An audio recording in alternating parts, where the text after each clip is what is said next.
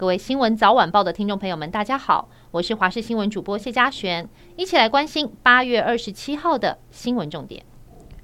中央气象局表示，强台苏拉最快周2就会发布海警，目前路径还有很大的不确定性，周1明朗化才能决定是否发路警。而下周3刚好是数个学校的开学日，气象达人表示，预期最大机会还是会往恒春半岛靠近，往北或往南修正也都还有可能。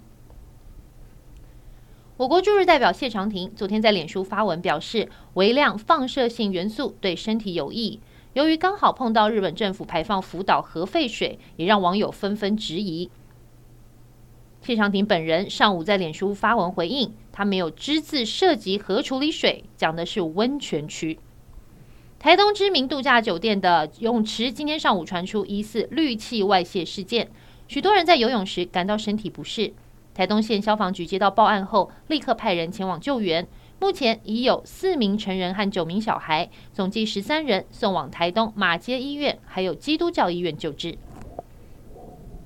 为了鼓励民众捐血，高雄捐血中心27号举办了捐血送龙虾的活动，只要捐 250cc 就会送1只龙虾，捐 500cc 送2只，限量200只，送完为止。活动从早上9点开始，不过清晨6点就有民众抵达现场排队，人潮爆满。主办单位表示，由于人潮将近300人，所以决定临时加码，再送100只。乌克兰政府表示，有3名乌克兰空军飞行员在昨天一场空中相撞事故中丧生，死者还包括了1名知名的战斗机飞行员。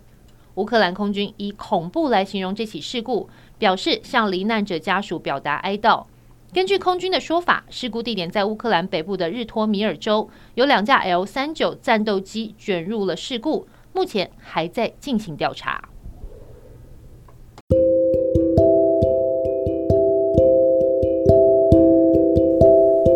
以上就是这一节新闻内容，感谢您的收听，我们下次再会。